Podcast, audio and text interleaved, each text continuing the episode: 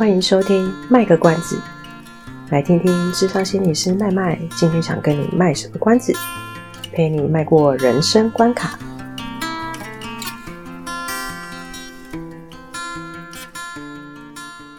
这这个让我想到的东西是，呃，应该是在前两年吧，出现的一个形容词叫“微歧视”，歧视微糖的围吗？对对对，微糖微冰的微。有点想喝饮料，好，会，然后歧视就是那个我歧视你的那个歧视嘛，是，我歧视他当时其实讲的就是一个，他不是带着歧视的言论，其实有一点说者无意，但听者有心吗？也不能说有心，就是他真的不舒服。哦，呃，比如说你是原住民，你是黑人，你应该很会唱歌吧？耶、yeah！但万一我五音不全怎么办？我常非常对不起我黑人或者是原住民的身份这样子。有哎、欸，我一个大学同学，嗯，他其实我们一直到同就是已经认识好久了，当同学好久了。我们在某一天才知道，原来他是原住民。为什么这样说呢？嗯，因为他没有原住民的浓眉大眼。哦哦，所以他非常讨厌。告诉别人这件事情，因为大家说啊，你看起来不像，对，他就说怎样，我长相是错的吗？而且你很白。哦，欸、大家原住民有很白的哦，这个就真的还蛮为歧视。我我有一个同学，也是大学同学，他就是原住民，他有原住民的血统，哎、欸，好像不是纯啊，但是就是他有原住民的血统，嗯，可是他皮肤真的也很白，嗯嗯嗯，或是我以前也是啊，我以前。在台北念书，然后我们因为我以前就是脸很臭嘛，是。大家都不敢跟我讲话。等到我们要熟熟的时候，就他们就就是因为而且我又很怕冷，所以我以前在林口念书，让我们那边冷的要死，所以我整天都把包把自己包得紧紧的，跟粽子一样。对，然后一到夏天，他们就说：“天哪，你皮肤那么白！”这是不是重点？他们说，他们说看到我的皮肤，嗯，以为我是台北人。哦，所以高雄人是怎样就应该要黑，是不是？我告诉你才没有，这是真的。因为我那时候在上大学之前，就是高中，高中就是没有不懂得防晒，所以我其实很黑。哦、嗯，五官确实比较深一点，所以我那时候上大学大一的时候，那时候就是可能运动会什么的，大家说，哎、欸，那这样子要去跑第几棒什么的。嗯然后就有一个男同学，他就看着我说：“阿猫，你去吧。”对，他说：“阿猫，你去。”我说：“为什么？你是原住民啊？”对，他说：“你是原住民，你应该可以跑很快吧？”我就说：“我马卡呢？我的腿只是长来装饰用的这样。”对，所以他说：“我想说，嗯，原来就是外表会让别人就是有这样的误会，而且他大家都认为原住民要跑很快。”对对对。然后我就说：“好啊，那不然就来测秒数啊。”嗯，跑完之后他说：“好了，没关系，一百公尺四十秒。”跑着跑着就要跌倒了。我以前有个同事也是一样，他不知道为什么就会一直被我们的长官认为他是原住民，而且他一直一直就要是我们上上层的长官，他一直跟我们上一层长官说他真的不是吗？真的不是吗？我们就以为他哪里是？这就是微歧视，就是说说的人他可能不是有意，不是要故意为难，对，不是带着我们有些歧视的言论，就是说。就是反正都不是故意去嘲无心的，对，不是嘲讽那一个人，可是他讲出来的话会让当事人有时候有些不舒服。嗯，可是这个有时候我觉得，嗯，很难避免。嗯，因为这个东西其实有有些人他开始就会觉得说啊，你要事事都那么计较很难，就是没有必要把事情搞那么正经，或是那么的严肃，对不对？对对对。但是我们其实也不是说。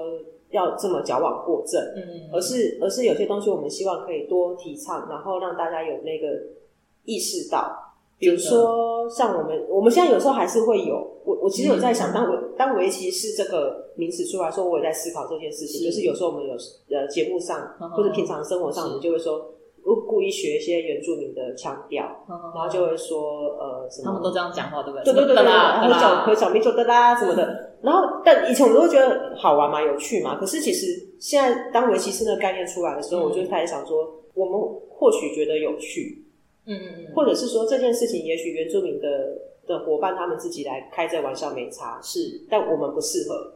真的，我觉得是呃，当事人可以自嘲，可是如果是以你你是你是其他的人，对，真的就不适合。对对对，我记得我看过一部电影，我忘记电影叫什么名字也不重。那它里面有一幕是这样子，就是好像有一个白人跟一个黑人家庭一起吃饭，应该上面有有人是朋友还是怎样，就带去那个黑人的家庭吃饭。是，然后他们就是在开玩笑嘛。他你们知道美国就是那种 就是早期那个他们那个黑人歧视是很严重的。嗯嗯，对，所以那时候他们一群黑人的家庭，他们在自己内部开玩笑，开一些黑人的梗，在那边笑哈哈哈哈大笑，然后那白人就想加入。加入消遣，他就对他就讲了一个那个跟那个非洲就是非裔民民族有关的笑话，然后就被大家瞪，他一定超傻眼的吧？就是那个杀气很重，对，他就很傻眼，然后就有一个人就就很严肃，就是真的，你知道，就是黑人眼睛，如果他们眼那个眼神就是很专注的时候，你是会有一种很害怕的感觉，因为他们的眼白真的很白，对。然后他就很严肃跟他讲说，这种话我们黑人自己讲可以，你不行。可是我觉得对我来讲，真的学到这一课，哎，就是有一些东西他们愿意自己去讲，一定是他们知道他们自己的内部文化可以接受到什么底线，而且我们是自己人。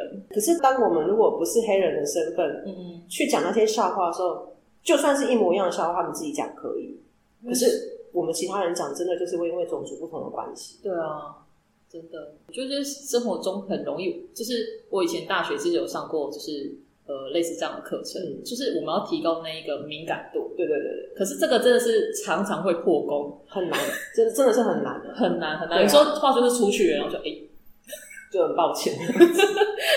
对，有时候就是啊，又又就是很很，因为那都跟我们平常生活中接触到的资讯息息相关。我们是这样听听听听听听着过来的。对对，除非真的你是有意识到，然后很刻意的去提醒自己。对。不然真的很容易就是发生。对，就是我我也必须承认，我还是会有犯这些错误的时候，像是挖洞给你跳。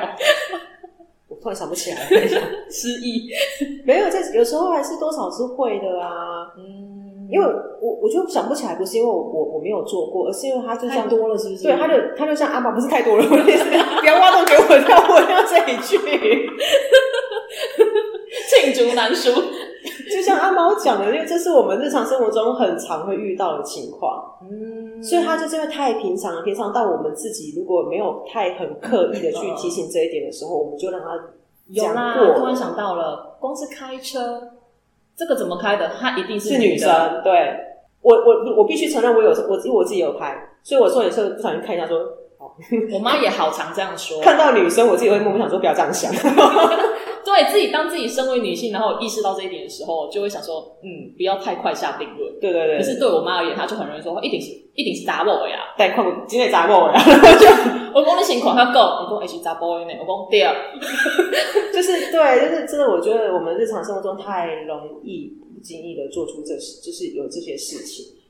呃，所以我觉得我我很难想出来讲讲出例子，说我做什么为歧视的事情，是因为。搞不好，搞不好在 对，真的搞不好。像阿猫讲，我做了很多，我自己没有发觉。哦，我既然没有发觉，我就不会去想起来，因为我没有发觉。哦哦哦。可是可能，可能回想起我当时做的当下，我可能直觉到说，为什么会这样讲？因为毕竟我还是一个助人专业工作者，所以 有时候还是会稍微自省，像在心里面打自己几巴掌。你在干嘛？你的专业在哪里？对。所以我在想说。职场性骚扰这件事情，有时候会不会有一种类似微骚扰的概念？微骚扰就是我们不是故意的，可是那个东西话语出来，就是会让对方觉得，其实我还是有一点被性骚扰的想法。嗯，或者是就像你刚刚说的泡茶，连泡茶都不会，你还能够做什么？对，比如说主管，你们主管当时我不知道他是怎样的人啊，假设他是个好人，他是鬼啊。假设是好鬼好了，当时以为这样子会很幽默，有没有？想说迎合这些男性。哦，没错，我觉得你说的确实应该是他当下想做的事情。他想要就是呃，很很自以为哎，就是 handle 这一切，幽默有趣的，然后照顾这些长官们。于是他就说：“啊，看你喜欢哪个小姐都可以呀。”对对对对对，对。所以他可能当时觉得这是一个他展现幽默或让大家场合比较轻松的方式。但是这个话在其实属下都是女性的，嗯，人听起来就会觉得你现在是在吃我豆腐，嗯，我的工作之一是要被这些男性长官叫台用的嘛？对啊，我是来陪笑的嘛，对，我就笑到你们心里发寒好了。对，最好是。汗毛都竖起来，然后妈妈常常被叫去说：“哎、欸，这些龟和小姐没赛。” 哇呆哇呆，就是对啊，所以这是这可能也是一种微歧视的概念。会啊，然后因为其实我们微微骚扰，抱歉，就是我们还会有一些就是小的隔间嘛，这就是物谈使用的。所以有时候他也会说啊啊，要要开房间吗？啊哦，哎，我其实，在我们以前单位也会这样子说，你可以自己说，可是如果是别人来说，就觉得不适合。对我我我我以前单位自己会这样讲啊，对，我们要开房间。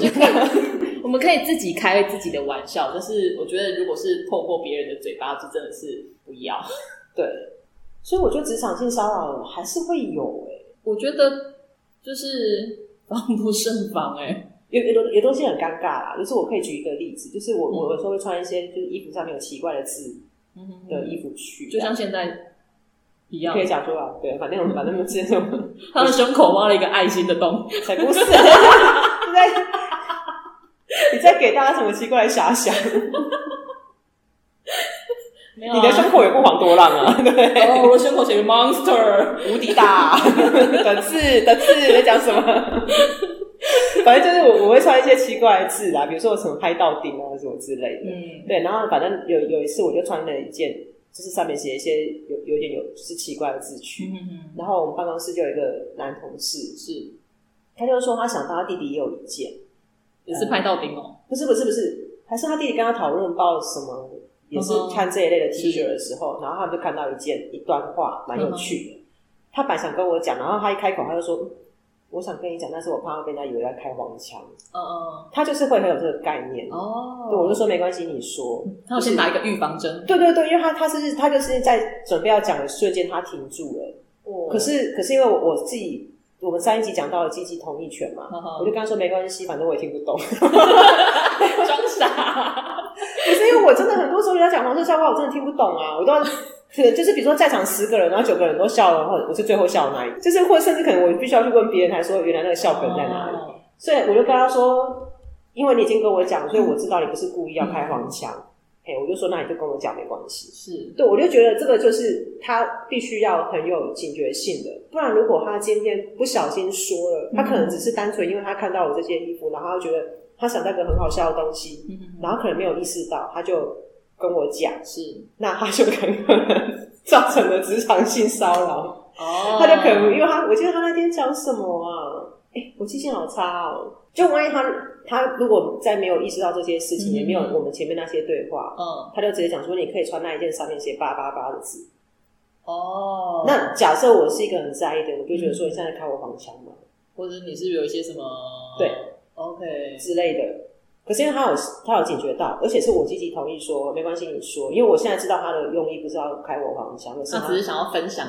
对，只是这件事情对他来说，他会意识到这是。有些人会不喜欢，嗯哼，但是不是针对人，就是对对对对对，嗯，哇，这真的蛮难得的，有意识到这一点。对，我觉得，而且以他身为男性，可能是因为他身为男性，他更他又是也是辅导老师，所以他就会更注意这个东西，他就会知道说，我今天，而且他办公室同事目前来讲，就只有他一个是男的，哦，所以他就会非常特别的注意这件事情。嗯嗯嗯，哦，不见得是所有的辅导老师都有这样子的 sense。嗯哼。的确是啊，我也听过不少特教老师背后怎么说他们的学生。是，oh. 呃，我呃，应应该说，我们多少都会有时候去在办公室的场合讨论到我们自己的学生的状况。是。可是大多数我们其实不会带着评价去讲这件事情。嗯嗯嗯。或是对，就是有些你就会听得出来，就是很明显，那个真的是很不 OK。即使是私下的评论，我也会觉得很不 OK。嗯。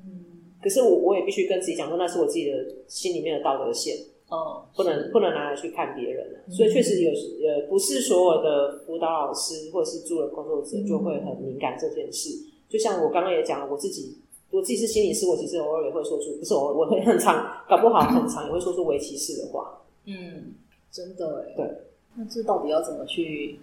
拿捏啊！我觉得其实就放宽心呐、啊，就因为之前我看过有人在这这部分上论战，就是那个围歧视的部分。嗯、我觉得微骚扰、围歧视这这件事情就放，呃，应该说微骚扰、骚骚扰可能还是要稍微留意一下。那我觉得围歧视这件事情，我觉得大家就放宽心，就是我们可以意识到的东西，我们就尽量意识；不知道的就算了。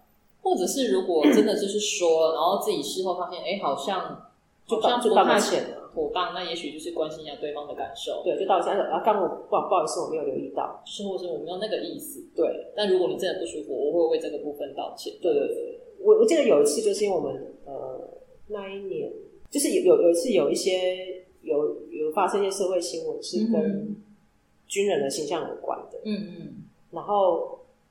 然后我们就当时一群人在讲，就是在讨论这件事情，然后就有稍微讲到说，哎，就是可能觉得是带有军人色彩的那一方不 OK 或干嘛。嗯。可是讲完之后，我突然想到说，不对，我们这群人有一些有有人刚好是军人，所以我事后就有问他说，哎，我不好意思，我们昨天讨论那件事情，忘记你你爸爸其实是军人，我不知道这件事情有没有是让你不舒服？对。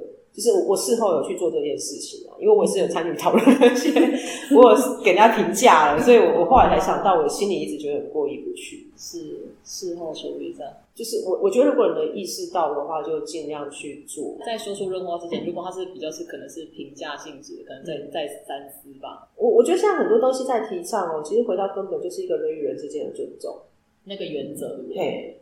不管是在有一些教育政策上的，或是人本基金会在推的，嗯、或是所谓的什么很多什么不体罚什么，嗯、有些人都会有正反两面的是言论。可是其实你把它拉回来，是一个人与人之间的尊重的话，嗯、我们就比较双方都可以比较冷静去看这件事情。嗯，就是听不同的声音。对啊，这这个是我觉得我们未来的的需要去练习的东西。这也跟我最近哦，那你说好久没看了。应该最早些天把它看完。嗯、哼哼它叫《诊疗以上的政治》，然后它里面其实提到，就是说我我那本书我真的觉得好厉害，它好久以前写的，然后写完就是我们现在台湾当代的情况，就是大家很容易会往两极跑，我们会一直期待着有所谓的完美的一个领导者，嗯、哼哼完美的政治家，完美的什么什么，对，可是可是其实。根本没有这种东西嘛，没有圣人呢、啊，对，或是说完美的政党，没有，对，那没有这种东西嘛。哎，上一集我讲过，其实是一个私下是会比较关心政治的人，可是我没有加入任何政党，嗯、就是因为我知道不会有任何一个政党是完全跟我的理念是相符的。我自己在克服这件事情。它里面给了一个给了我一个哲学很，很很有趣的是说，嗯、其实一个人他一生当中要学习的不是要如何的完美，嗯，而是如何。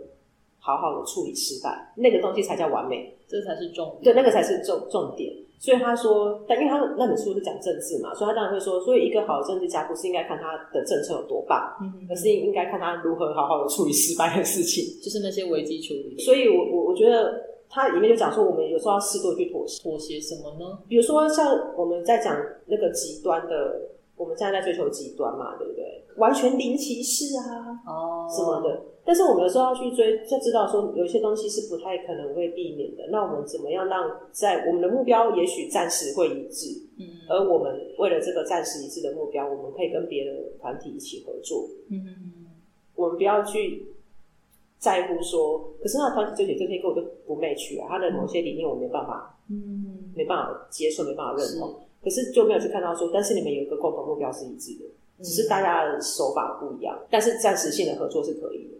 嗯、那这其实就是愿意把自己的空间让出来，去听别人的立场或什么的，嗯，是应该要去做融合这件事情。这个真的很难诶，对对立其实只会造成更多的对立啊。是啊，而且很容易分成，你不是我的人哦，那你就是敌人。对啊，永远都一直在分，就是不会有人永远跟自己一模一样。对，这个人一下是朋友，一下是敌人，一下是朋友，是比较敌人。对，然后敌人的敌人就是我的朋友。对，然后一下一下子就是敌，他要变成我敌人的朋友。是对，就变成我的敌人。这很累啊，其实。比如说我刚刚讲那个环状岛，嗯，的那个那本书，是那一个女生，她就很勇敢的在日本当时的氛围里面跳出来。嗯哼然后他也因为这样子，才促进他们日本后来有一些修法，嗯，或是改变一些事情，是。如果不是因为他当时跳出来，日本可能还不知道多久才能够在女性的权益的上面是有一些进展的。对啊，还是要有人起头吗？嗯，我非常的感谢那一些愿意起头的人，因为如果换成是我，可能是输了。嗯，我觉得我可能做不到哎。哎，真的啊，所以大家可能会说，哎，我不是心理师吗？怎么不敢说？不好意思，我也是个平凡人，我刚才说了，我会有一些我的考量啊，是，所以我可能有时候或许会专业上会告诉我该怎么做，可是我可能会有一个我身为人，我自身为我自己的时候的一些担忧或者是顾虑，而无法做某一些事情。我觉得就是去。去在自己的位置上，然后找一些自己能够做的事情。对，他不见得要很轰轰烈烈，轰轰烈烈，就像是环保一样。嗯，就是我可能也会忍不住，可能我忘了带环保袋，我就就用了塑胶袋。呃，怎么会这样子？还是会啊，对啊，对啊，就是尽力去做就好了。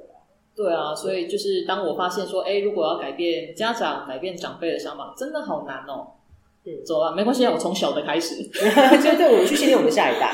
对，我是从小的开，从从小孩开始，嗯，对，让他们知道一些比较，他们知道如何尊重自己跟尊重别人，就是很基本、很基本的一些概念。对对对，对他们能够有一个这个部分，嗯，那他比较能够去应应未来遇到的人事物啊。对，基本盘啊，我觉得是基本盘顾好。对啊，然后个人发展真的是看个人的。不过对于我们现在就还在职场的人来说，嗯、或许。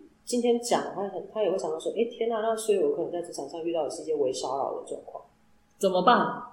嗯，我我觉得一昧的鼓励你们说出来，不见得是件好事啊。应该说我我自己会有，就像我们接到同志的案，我们不会一昧的鼓励他就是出轨，这是很有风险的，因为到时候要去面对的人是他。对，嗯、所以如果今天你问我怎么办的话，嗯，我可能会先跟你说。我会可能会先确认你身边有没有可以支持你的人，嗯，因为不管你决定说或不说，你都会有一段路程要走，是。看那件事情的大小，嗯，有有有些可能是言语的骚扰，是心理干掉，那就算了，但有些可能是比较严重的，不是长期的那种，对，所以他不管你决定说或不说，要不要走到司法程序，嗯，或是怎么样，你都会有一段路要走，所以先确认，让你的身边是有人可以陪着你的。嗯，这个蛮重要的，对，要先把自己顾好，对。然后，呃，我们虽然之前那一集有讨论到说，当你的朋友遇到类似状况的时候，尽量不评论，不给建议。是。可是，如果今天你是当事人，嗯哼，我要呼吁你，你的朋友一定会给你一些评论跟建议，你要自己想办法，嗯，冷静。是，我知道听起来很残酷啦，但是你要想办法冷静。你你如果可以的话，你先跟他讲说，呃，谢谢你的建议，嗯、可是我现在比较希望的是陪陪着我就好。对，我觉得告诉对方自己的需求，因为有的时候可能朋友们、家人们很好心，他想要帮我们出气或干嘛，嗯、然后可能就会说，干嘛告诉他？社会氛围也会，就是万一这件事情是被被社会舆论知道，啊、可能就会有些网友就会说，告告诉他什么的，当然是离婚啊，对对对，之类的，这老公不要啊什么的。对，可是问题是。嗯，你才是当事人。如果你决定要提告了，你决定要走离婚路程了，是你决定要干嘛干嘛了，嗯、你都会还会有另外一段时间需要去面对所谓的司法阶段。对，漫漫长路。对，然后那些地方都很有可能会让你二度受创。嗯，比如说呃，性骚你要告上法院，然后得一直不断不断再重新陈述那些。对，辩方律师他也要保护他的当事人，他一定会问你一些话，是对你来说是很不好听的。嗯。所以你可能会在法庭上会有一些恶度创伤，离婚过程，嗯，哦，比如说像福原爱跟她老公的事情搞成这样子，闹得沸沸扬扬。假设他们要离婚，他万一有他他们离婚如果没办法是和平协议的话，需要闹，比如说为了监护权或什么需要闹到法院的话，那对方法对方律师江宏杰的律师一定会去。对，福原爱说什么？福原爱律师一定会说江宏杰怎么样？嗯哼哼，所以他们就是在那个过程当中，应该是会有一些二度受创的状况，都会踩对方的痛处了，一定会。这是法律必须要有攻防攻防的那个东西，嗯、所以也没有办法。他们这是他们律师必须要做的事情。是对，所以不管你走不走不走不走司法，或是这件事情最后要怎么解决，嗯、你都会需要有人是陪着你。然后他们可能就会就是建议，就是有人会想说，为了替你抱不平，然后说你怎样怎样怎样，或是如果你的你的社群网站通常习惯开公开的话，嗯、就会有很多网友会讲讲话，他们也许是想支持你，可是是讲一些叫你干嘛干嘛的 叫嚣的那一种不负责的言论。对，可是确实就像阿猫讲的，事实上面对状况的人是你，那你你必须要去想清楚，你要有一个可以的话，找一个比较理智的人朋友，嗯，他可以拉住你，让你不要那么快下判断。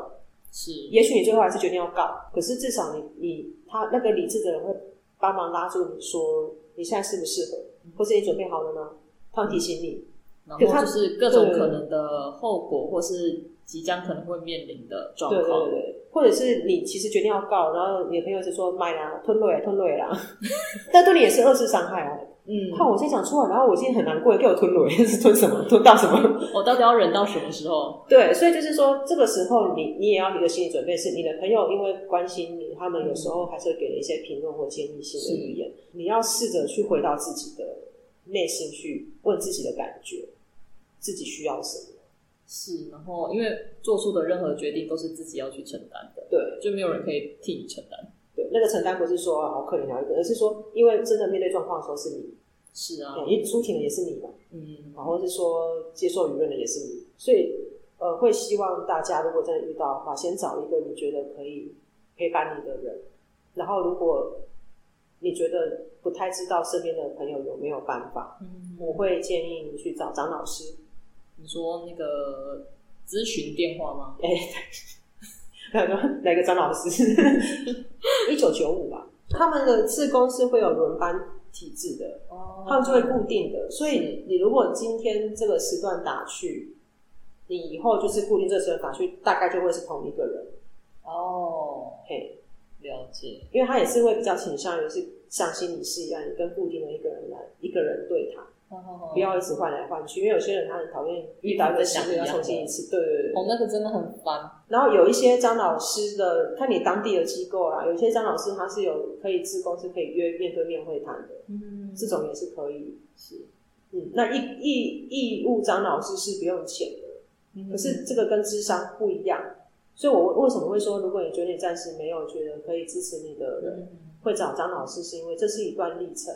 如果你考虑到你会有金钱上的支出，或者是说你其实并没有到需要智商的阶段，可是你只是希望有人陪着你，是生命线张老师，这些都是可以帮助方法，都算是资源。嗯嗯，对，而且那个东西几乎全全台湾各县市都有。哦，对，他们遍布全台。对啊，啊，就算你不知道，你就打他这种线，他会帮你分到你可以去的地方，善用我们社会的资源啊。可是这个真的要去，我觉得并不是大家都都会知道说有什么资源可以使用，所以然后哪些是要钱，哪些是不用钱的。嗯，对，对啊。但我现在就可以跟大家讲，义务张老师是不用钱的。我为什么特别这样讲？因为它里面有些张老师是要钱的，就是他他们有些心理，他们有些张老师，他们各县是不太一样，有些张老师是可以挂职灯，就是我让我们心理是直灯的。那它里面就会有心理师，是接可以接案的心理师，对，就是自费智商的意思。哦，所以我刚刚为什么强调说你打去义务找义务张老师是不用钱的？啊，生命线也是一样，生命线他们好像有时候也会有一些心理师，就是可能是比如说刚刚像刚刚讲 EAP，就是这种外包，他们也会有正式就是有挂牌的心理师，所以也是提供这个资源给大家啦。那政府也有最近一九二五是卫福部早期的自杀防治专线。但因为那个号码太长了，零八零零巴拉巴拉巴，我自己都记不起来了。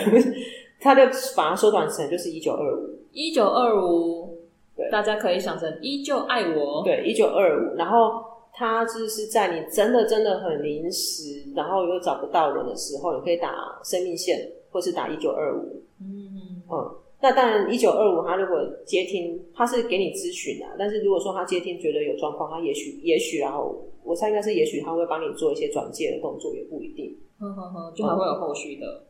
嗯、就是如果他真的评估起来是有状况的话，对，这些都是大家一时之间需要协助，但是又不知道从哪里，然后呃，也觉得可能就是也不需要到智商或什么的。嗯，嗯，但是需要一个窗口，对，对对，说说话，对对，至少不是自己一个人去去承担跟面对这些事情。对，现在大家手机很方便，你只要愿意把这四个号码按下去，嗯，再按通话键，嗯嗯，对，对，我觉得有时候可能就是听一个除了自己以外的人的声音，也许会会跟这个世界就可以有一个连接嘛。对对对对啊，就没有那么的孤单了。或许是，或者或者是你如果正在面临一些职场性骚的一些困难，嗯，然后你觉得你身边的亲友给了你的建议，你觉得太复杂、太混乱，是，你也可以打张老师，嗯，讨论一下。也许会比较客观的一个回应啊，对对对，因为毕竟我觉得是自己身边的认识的人，一定有时候难免会义愤填膺啊，然后加油添醋的。可是那也许不是当事人，就是自己本身所需要的。对，所以就是帮自己筛选一下，就是可用的资源，嗯，以免让自己真的二度伤害，然后还在那边解释一堆。对，二度伤害结果还要自己受伤，还要自己。对，没错。然后搞不好对方会觉得说，哦，就是。就是你怎么都不领情啊？嗯、都跟你讲了，你还是一样对对。好，如果大家还是对什么样的议题，然后喜欢听我们两个在那边冷笑话，或是那个就是对想要听我们讲什么 讲什么主题，或者你想问什么的话，欢迎大家就是在听完之后给我们留言，给一些回馈，然后或是顺便敲碗都可以。嗯，敲碗，好，敲碗，好的。好的，谢谢大家今天的收听，谢谢大家，拜拜，拜拜。以上是我们这次的节目内容，谢谢您的收听。如果您喜欢我们的节目的话，欢迎订阅我们的节目，或是到粉丝专业路上有个心理师追踪暗赞。若您对节目有任何的想法，欢迎留言让我们知道。下次再见，拜拜。